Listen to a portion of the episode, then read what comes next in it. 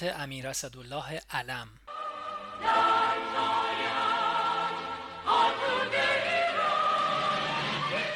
1349 بهمن.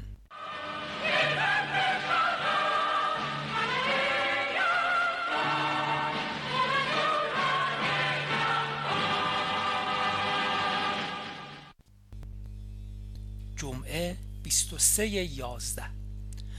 چونان که در سطور بعد نوشتم به هیچ وجه امکان یادداشت نوشتن نبود. مذاکرات جوراجور و زیاد و مبهم و غیر مبهم منطقی و غیر منطقی به حدی بود که فرصت نفس کشیدن هم به ما نداد. بنابراین من جریان این چند روزه را از روی دفترچه یادداشت کارهای روزانم حالا در آروزای سوئیس تا جایی که یادداشتهای من و حافظم اجازه بدهد خواهم نوشت. روز شنبه را در حضور شاهنشاه بودم و مطابق معمول شرفیاب شدم. موضوع تقاضای لیبی مطرح بود که گفتند ما در همان حینی که در ایران مذاکره می شود حاضر نیستیم با کسی صحبت کنیم. باید مذاکرات کشورهای حوزه خلیج فارس تمام بشود. نمی‌دانند با چه مرد فهمیده و مقتدری طرف هستند. آنکه ناصر بود به زانو درآمد. موضوع ازدواج والا حضرت شاه دخت شهناز با خسرو جهانبانی را عرض کردم. فرمودند اجازه دادم. چاره نیست. می‌گویند شهناز آبستن هم هست. من از قیافه شاه خیلی متاثر شدم ولی به روی خودم نیاوردم و تصمیم گرفتم دیگر هرچه زودتر کارها را رو به راه کنم. فقط پرسیدم عقد در کجا باشد؟ فرمودند در سفارت ما در پاریس. دیگر ادامه ندادم که بیشتر باعث تأثیر شاه بشوم. بلافاصله دنبال کار رفتم و کار هم در 11 فوریه انجام گرفت. بعد از ظهر شنبه سفیر انگلیس از من وقت خواست دیدنم آمد. راجب انتخابات کویت که طرفداران جورج هبش لیدر افراطی فلسطینی به مجلس راه یافتند نگران بودیم از سفیر خواسته بودیم تحقیقاتی بکند. خلاصه نظر وزارت خارجه را آورده بود. در خصوص نفت هم مذاکراتی کردم. یک شنبه سلام خصوصی عید قربان بود. سفرای اسلامی شرفیاب بودند. مذاکرات در خصوص نفت و مسائل دیگر شد. چون سفرا بعد از سلام می نشینند و شاهنشاه چای با آنها مرحمت می کند سفیر متحده عرب هم بود. به نظر من شاهنشاه اندکی بیش از حد لازم به او توجه داشتند. خوب نبود. من با آنکه تعطیل بود تمام بعد از ظهر را گرفتار مذاکره اتمام معامله شبکه مخابرات بودم. شش ساعت کار کردم بدون یک ثانیه تعطیل. این کار وزیر پست و تلگراف است. ولی چون شاهنشاه علاقه من بودن تمام شود و دولت هم باطنا مخالف است به من امر دادند مطلب را تمام کنم. جانم به لبم رسیده است. بالاخره هم کار را تمام کردم. فاز اول را پارسال تمام کردم. فاز دوم را امسال. قیمت هر فاز تقریبا 125 میلیون دلار می شود. شام باز هم در حضور شاه بودم. تمام صحبت های شاهنشاه با من بر سر مسئله نفت بود که از هر جهت مطالعه می کردیم. مذاکرات نفت هم جریان دارد. دو شنبه کارهای جاری را عرض کردم. اوقات شاهنشاه از عدم پیشرفت مذاکرات نفت خیلی تلخ است. وزرای اوپک قرار است به تهران بیایند بعد از ظهر من گرفتار مذاکرات شبکه مخابرات بودم. باز هم پنج ساعت دیگر. شام پیش اولیا حضرت ملکه پهلوی رفتیم. سهشنبه وزرای اوپک یکی یکی وارد تهران می شدند که اگر مذاکرات قطع شود بتوانند تصمیم نهایی بگیرند. صبح من مطابق معمول شرفیاب شدم. کاغذی از ملکه انگلیس رسیده بود که به جای ولیعهد انگلیس که قرار بود برای برگزاری جشنهای شاهنشاهی به تهران بیاید شوهر ملکه خواهد آمد. غیر رسمی هم گفتند اگر بخواهید پرنسس آن هم خواهد آمد. من خیلی عصبانی شدم. به شاهنشاه عرض کردم ولی شاهنشاه قبول فرمودند. فرمودند هم شوهر ملکه هم پرنسس آن دعوت بشوند. سفیر مراکش پیش من آمده و می گفت علت وساطت ما در تمدید آتش بس یک ماه بین عرب و اسرائیل این بود که انور سادات نماینده مخصوص به نام الخولی پیش پادشاه فرستاده بود که آبرویمان می رود وساطت کنید که یک ماه فرصت به دست بیاید. ببینیم چه خاکی می توانیم به سر بریزیم. جریان را به شاهنشاه عرض کردم. مذاکرات نفت قطع شد. شام در حضور شاهنشاه بودم. ساعت دوی صبح به منزل آمدم. سفرای انگلیس و آمریکا تلفن کرده بودند که به من کار فوری دارند. به هر صورت فوری در همان ساعت دوی صبح با سفرا تماس گرفتم. هر دو گفتند فوری می‌خواهند مرا ببینند. ولی سفیر آمریکا گفت که سفیر انگلیس به جای من هم صحبت خواهد کرد. قرار شد فردا صبح ساعت هشت سفیر انگلیس پیش من بیاید. صبح چهارشنبه سفیر انگلیس پیش من آمد. سه مطلب فوری داشت. یکی این که پیامی از رئیس هیئت الوزرای انگلیس داشت که باید فوری تقدیم کند وقت شرفیابی می‌خواست. دیگر این که به هر صورت وقت کم بوده است که مذاکرات کمپانی ها به هم خورده است و و هشت ساعت دیگر وقت می‌خواهد. سوم اینکه استنباطی که سابقا از فرمایشات شاهنشاه در مصاحبه مطبوعاتی کاخ نیاوران داشتند در حدود سی سنت اضافه قیمت بود بدون اشل متغیر سالیانه. و حالا صحبت چهل و شش سنت است با اشل متغیر. سفیر استدعا داشت قبل از نهار وزرای اوپک با شاهنشاه نهار میخوردند یعنی قبل از دیدار وزرا از شاهنشاه شرفیاب شود. ساعت هشت به شاهنشاه تلفنی عرض کردم که سفرا دیشب از من وقت خواسته بودند ولی چنان که علا حضرت همایونی می‌دانند من خانه نبودم و به هر صورت ساعت هشت سفیر انگلیس پیش من آمده است و مطلب او هم این است. در جواب شاهنشاه فرمودند به سفیر بگو من وقت پذیرفتن او را ندارم. اگر مطلبی دارد به تو بگوید. و ضمنا بگو به هیچ وجه نمی‌توانم وقت بیشتری برای مذاکرات بدهم. چونان که گفته بودم دیروز که مذاکرات قطع شد دیگر سرنوشت کار در دست کنفرانس وزرای اوپک است. من هم مطالب خودم را امروز بعد از ظهر در مجلس سنا با حضور وکلا و سناتورها و نمایندگان اوپک خواهم گفت و نظر من بازگو کننده نظر وزرای مزبور خواهد بود. به سفیر بگو مرحمت شما زیاد قدری دیر جنبیدید. من مطلب را به سفیر گفتم و او با ناراحتی عجیبی با من خدافزی کرد و رفت. البته پیام هیت را به من داد یعنی آن قسمت هایی که به خیال خودش حساس بود و من آنها را خارج نویس کردم که به شاهنشاه عرض کنم. ساعت ده شرفیاب شدم و جریان را عرض کردم. شاهنشاه به خودشان زحمت خواندن پیام هیت را هم ندادند. به من فرمودند خب خلاصه آن چیست؟ عرض کردم فقط دو کلمه است. یکی وقت خواستن بیشتر و دوم آنکه اگر این وقت داده شود قبل از خاتمه مذاکرات در دور دوم اقداماتی مثل وضع قانون یا تصمیم به قطع کردن جریان نفت اتخاذ نشود.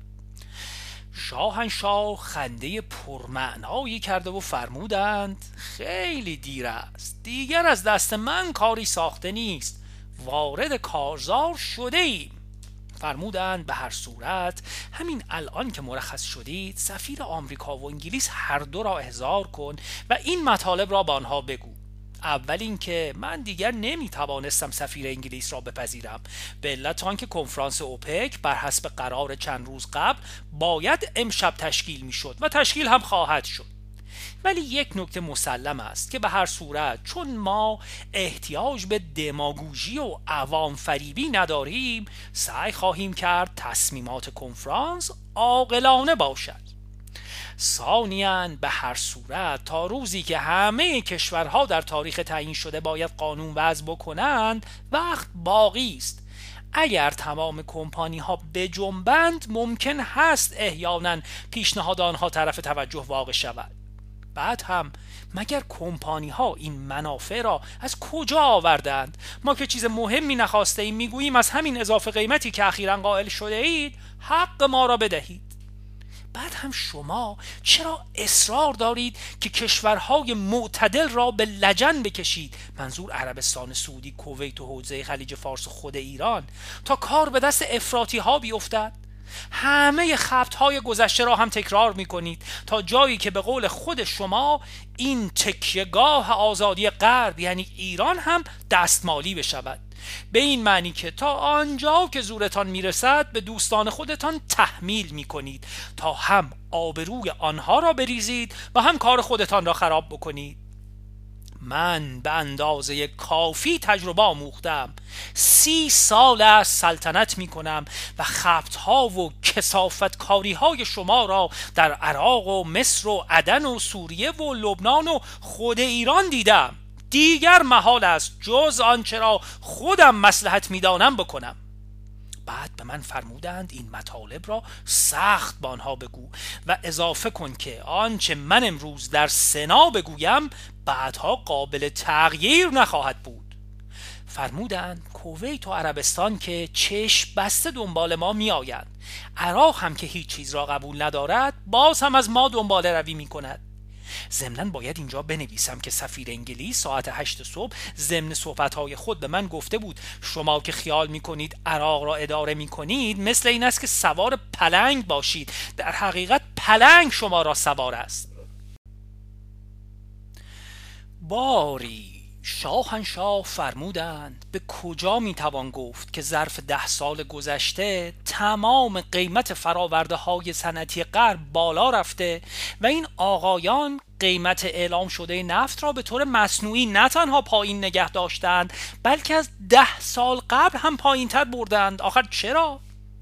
بعد به من فرمودند اینها اگر فکر می کنند می توانند مثلا در ایران یکی دو میلیون دلار خرج بکنند کودتا بکنند دیگر این حرف ها گذشته است. به علاوه مگر عمرای ارتش من به یکدیگر اعتماد دارند یا اگر اعتماد بکنند همدیگر را قبول دارند؟ من اینجا دو مطلب را عرض کردم نمی‌دانم درست گفتم یا باعث ناراحتی شاهنشاه شدم. یکی این که اینقدر هم که میفرمایید مطمئن نمی‌توان بود. به خصوص اگر خارجی ها بخواهند این کار را بکنند فکر اینکه بعدها چه خواهد شد نمی کنند اول کلک ما را می‌کنند بعدها سر فرصت یک عذری میتراشند.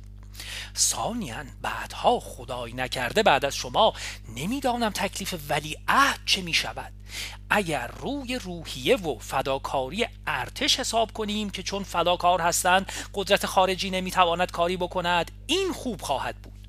شاهنشاه فرمودند البته در درجه اول این است. من گمان نمی کنم فعلا افسر خائنی در ارتش باشد. بعد هم یکدیگر را قبول ندارند. و به هر صورت حالا دیگر ما وارد گود هستیم. دیگر این حرف ها زیادی است. حالا فوری برو سفرا را احضار کن و مطالب را بگو که تا قبل از نهار برگردی. نهار ساعت یک بود. من فوری رفتم و سفرای انگلیس و آمریکا را به دفترم احضار کردم. هر دو با عجله آمدند. اوامر شاهنشاه را به تفصیل به آنها گفتم. رنگ از صورت آنها پرید به خصوص که گفتم هر چه شاهنشاه بعد از ظهر بفرمایند لا یتغیر خواهد بود. باز هم هر دو التماس کردند که لاقل 48 ساعت وقت بدهید. گفتم صبح هم ابلاغ کردم که دیگر دیر شده است. خیلی اصرار کردند بدانند شاهنشاه بعد از او چه میفرمایند. من لب از لب نگشودم با آنکه مقداری مطالب را صبح شاهنشاه به من فرموده بودند. مطلب دیگری که سفرا خواستند من به عرض برسانم این بود که نگرانی عمیق کمپانی ها بر سر مسئله نرخ نیست. بیشتر بر سر این است که هر سال یک کشور نرخ را تغییر می دهد بقیه دنبال روی می کنند می خواهند این کار قطع شود.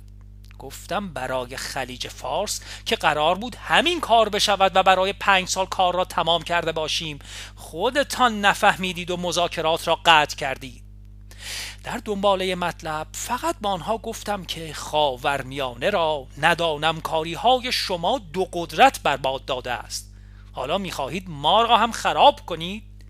ولی یک اطمینان داشته باشید که بالاخره شاهنشاه مرد پرنفوذ پرقدرت و عاقل و دوراندیش است. تا آنجا که امکان داشته باشد باعث پاره کار نمی شود باری هر دو با سیبیل آویزان رفتند. چون از ملاقات من هیچ دستگیرشان نشده بود. نه دانستند شاهنشاه بعد از ظهر در مجلس چه خواهد فرمود و نه توانستند وقت بیشتری برای ادامه مذاکرات به دست بیاورند. تنها اطمینانی که من توانستم با آنها بدهم همان متانت شاهنشاه بود که این هم دیگر احتیاج به یادآوری نداشت و ندارد. با آنها گفتم شاهنشاه از نوع ناصر یا مصدق نیستند که احتیاج به دماگوژی داشته باشند. یکی حرف حق و حساب داریم و باید به کرسی بنشانیم. شما هم باید قبول کنید. باری با عجله به کاخ نیاوران برگشتم. پنج دقیقه قبل از آمدن مهمانها وزرای اوپک بود. مطلب را به اختصار عرض کردم. شاهنشاه خیلی خندیدند در نهار امروز نخست وزیر و دکتر اقبال رئیس هیئت مدیره شرکت نفت که اصلا در مذاکرات نیست و به اصرار من شاهنشاه اجازه فرمودن دعوت شود و وزیر دارایی خود ما جمشید آموزگار که واقعا با مهارت کار را اداره می کند بودند. من اصرار کرده بودم که وزیر خارجه هم باشد که شاهنشاه تصور نفرمایند بر علیه او نظری ممکن است داشته باشم. خودشان فرمودند لازم نیست. چون موضوع نفت موضوع سیاسی نیست موضوع تجاری است. قبل از نهار مشروبی صرف شد و شاهنشاه با مهارت عجیبی واقعا در پرده به وزرای اوپک حالی کردند که چه خواهند فرمود و از آنها تصدیق و قبولی گرفتند که هرچه بفرمایند تصدیق خواهند کرد. نهار ساعت سه تمام شد و من در تمام این مدت غرق در حیرت از کاردانی و نکت سنجی شاه بودم که فیلمسل با وزیر نفت عراق چجور حرف می‌زنند یا با وزیر عربستان چگونه محاوره میفرمایند و به قول معروف چطور از همه بله گرفتند. بعد از نهار یک ساعت نشستیم و فرمایشات شاهنشاه را که امروز قرائت خواهند فرمود در حضور خودشان خواندیم. نخست وزیر وزیر دارایی دکتر اقبال و من. کمتر اتفاق میافتد که شاهنشاه موافقت فرمایند فرمایشاتشان نوشته باشد. ولی خوشبختانه این دفعه موافقت فرموده بودند و خیلی خوشحال از این قضیه بودم.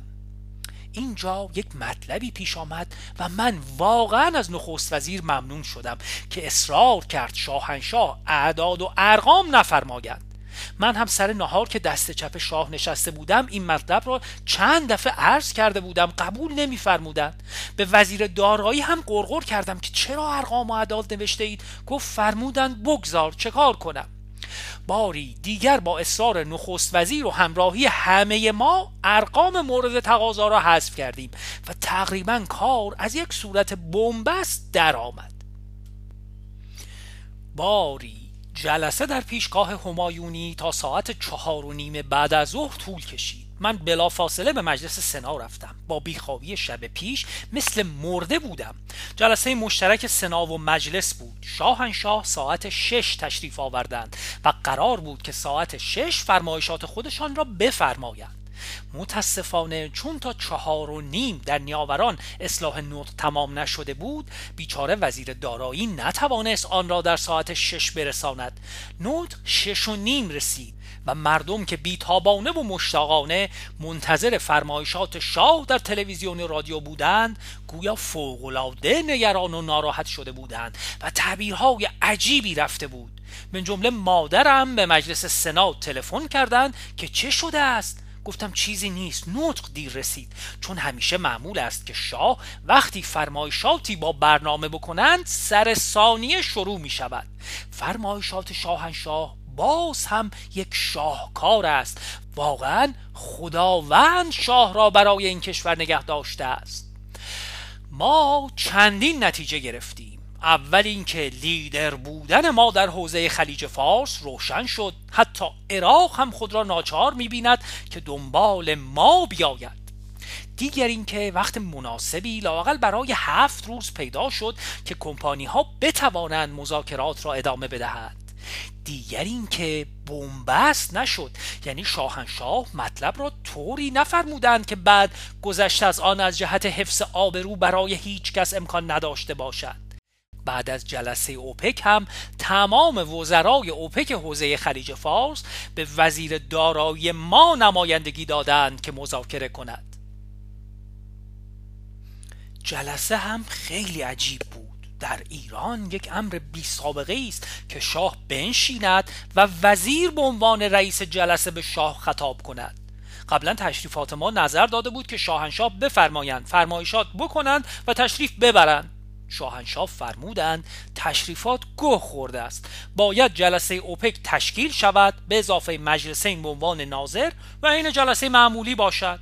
من هم می نشینم نخست وزیر وزیر دربار بعضی از وزرا هم باشند. البته رؤسای مجلسین هم باشند و این یک امر بی سابقه است. بعد هم شاه برگردد. خطاب به وزیر دارایی بگوید آقای رئیس آقایان و بعد هم نمی‌دانم چه. خواست خداوندی بود که این جلسه باید چهارده بهمن باشد. یعنی یک روز قبل از پانزده بهمن که چند سال قبل به ذات مبارک در دانشگاه سوء قصد شد. روز پانزده بهمن روزی که اعلی حضرت فقید رضا شاه کبیر سنگ بنای دانشگاه تهران را گذاشته بودند و معمولا شاهنشاه آن روز را به دانشگاه تشریف می‌برند. صبح روز بعد سفرای انگلیس و آمریکا هر دو تلفن کردند و از نطق و فرمایشات شاهنشاه که تا چه حد دولت مردانه بود تمجیدها و تعریفها کردند. یکی دیگر از خارجی ها به من می گفت با چه دقتی شاهنشاه این مسئله را بیان فرمودند که تمام پول تفاوت 13 دلار و یک دلار خورده ای که به ما می‌رسد به جیب شرکت ها هم نمی رود دیگر اینکه قرارداد معتبر است وگرنه سرمایه گذاری در ایران دچار تزلزل می‌شد. دیگر اینکه نرخ مورد عمل ونزوئلا ملاک ما نمی‌تواند باشد. دیگر اینکه ما با متانت و عاقلانه رفتار خواهیم کرد و مهم این است که عراق هم به آن سهه می‌گذارد. دیگر اینکه کشورهای بزرگ مداخله در این امر نمی کنند من در شرفیابی پنج شنبه این گفته ها را عرض کردم. فرمودند ما بالاخره عمر خودمان را کرده ایم و هیچ چیز برای خودمان نمی خواهیم. ولی چون حرف حق می‌زنیم کسی نمی‌تواند آن را انکار کند. داخلی که جای خود دارد خارجی هم ناچار است حرف ما را بشنود. فرمودند سفرا را بخواه و مطالب را برای آنها بگو. من باز هم سفیر آمریکا و انگلیس را احضار کردم. با آنها گفتم دیدید به شما گفتم به دوراندیشی شاهنشاه اعتماد داشته باشید؟ هر دو واقعا تصدیق کردند. با آنها گفتم اگر شاهنشاه فل مثل واسطه می شدند و 48 ساعت هم وقت می گرفتند در آن 48 ساعت کاری انجام نمی شد و بین اعضای اوپک هم سوء زن پیدا می شد. به این صورت همگی برای یک هفته به مهلت سهه گذاشتن بدون آنکه سوء زنی پیدا شود. گفتم پس بهتر این است که واقعا شما در معقولات مداخله نکنید. بعدم به شوخی به سفیر انگلیس گفتم دیدید که شاهنشاه علاوه بر پلنگ سواری خر سواری هم می‌دانند یعنی تو خری که قبلا نفهمیدی. بعد گفتم حالا دیگر شما باید فشار بیاورید که کمپانی ها جلو بیاید. آنها باز تکرار کردند که موضوع دنبال روی یکی از دیگری خیلی اهمیت دارد. بعد هم باید عراق و عربستان در مورد نفت لوله خودشان در مدیترانه قیمتی تعیین کنند. گفتم چقدر واقعا این فکر احمقانه است. کدام حکومتی در عراق و عربستان ممکن هست چون این جرأتی بکند؟ ولو اینکه دلش خواسته باشد. سفیر آمریکا تصدیق دیگر نمی‌دانم در این چند روزه چه گذشته است. فقط من بعد از شوخی با سفیر انگلیس برای اینکه زیاد نرنجد او را برای سواری روز جمعه دعوت کردم. دو سه ساعتی سوار شدیم. گفت لوس نماینده انگلیس در خلیج فارس هفته آینده می آید و اجازه شرفیابی می خواهد قرار بود در سن موریت شرفیاب شود. گفتم مانع ندارد. باز راجع به جزایر صحبت کردیم که این هم دردسر خواهد شد باید حل شود وگرنه ما به زور متوسل خواهیم شد. موضوع عجیب بعضی تعبیرات مردم است که هنوز به خیال قدرت امپراتوری سابق انگلیس هستند. برای خنده می نویسم که هنوز بعضی خیال می کنند چون انگلیسی ها از خلیج فارس می روند تمام این بازی ها را درست کردند و با ما قرار مدار گذاشتند که منابع خلیج فارس را برای آنها حفظ کنید یعنی یک آدم پرقدرت پیدا کردند و این امکانات را با این حق بازی ها که مورد قبول مردم هم واقع شود در اختیار او می‌گذارند. خیلی خیلی عجیب است. چقدر ایرانی. البته کلاس مجذوب و مقهور سابق خیال باف است. راستی مطلب دیگری خاطرم رفت بنویسم که سفیر شوروی پیش من آمد که وقت شرفیابی بخواهد و مطالب ساده ای صحبت بکند. چون سفرای روزها چیزی نمی‌گویند مگر آنکه دستور داشته باشد. چقدر از فرمایشات شاهنشاه و این موفقیت تعریف کرد. شاهنشاه عرض کردم. از جمعه نه یازده تا حالا فرصت نوشتن نداشتم. کار نفت و کارهای دیگر به طوری مرا کلافه کرده بود که دیگر واقعا حال و فرصت نوشتن یک خط هم نداشتم. اما واقعا هفته ای که گذشت یک هفته ناراحتی عجیب بود. امشب که این مطالب را می نویسم برای این است که قضیه نفت حل شد و به نظر من یکی از بزرگترین فتوحات شاهنشاه است.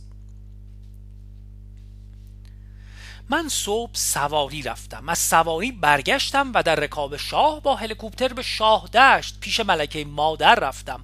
نهار آنجا خوردم. شاهنشاه نهایت مرحمت را کردند که بعد از ظهر من قبل از معظم الله و با هلیکوپتر ایشان به شهر برگشتم. اما موضوع مهم این است که امشب مذاکرات خسته کننده اوپک حل شد. واقعا شب عجیبی است. من برای مقایسه و تفهیم عملیات فتح و پیروزی امشب لازم است این رقم را بنویسم. آیدی امسال ما از نفت بعد از دعواها و هزاران گرفتاری 1130 میلیون دلار بود و در سال آینده این رقم 1450 میلیون دلار خواهد بود. یعنی در حقیقت نزدیک 30 درصد به درآمد ما اضافه می شود حالا من این ارقام را می شکنم که روشن شود. اولا ما قریب سه ماه قبل اصل پنجاه پنجاه را به هم زدیم و پنجاه و پنج چهل و پنج به نفع ما شد. از این بابت یعنی تاکسی که شرکت های نفتی باید بدهند 110 میلیون دلار در سال گرفتیم. حالا هم قیمت اعلام شده به جای 20 سنت که کمپانی ها قبول کرده بودند 33 سنت بالا رفت و واقعا تعجب آور است. به علاوه تمام هزینه های قابل قبول که قبلا اعضای اوپک به کمپانی ها داده بودند از بین رفت. یعنی تقریبا 6 سنت هم از این جهت اضافه می شود از این گذشته کمپانی ها قبول کردند سالیانه تا پنج سال 5 سنت بابت تنزل قیمت دلار به قیمت اعلام شده اضافه کنند علاوه بر آن هرچه بر قیمت محصولات صنعتی غرب اضافه شود یعنی شاخص صنعتی به همان نسبت بر قیمت نفت اضافه شود و این اصل را کمپانی ها و اعضای اوپک اصل شاه ایران نام گذاشتند. واقعا موفقیت چشمگیر عجیبی است. علاوه بر آنکه تمام کشورهای اوپک این موفقیت را مدیون شاه ایران هستند و شاهنشاه ایران حالا که این کار را تمام کردهاند در حقیقت لیدر خاورمیانه هستند تمام کشورهای نفتخیز خاورمیانه یعنی عربستان، عراق، کویت، ابوظبی و قطر به زعامت شاه گردن نهادند.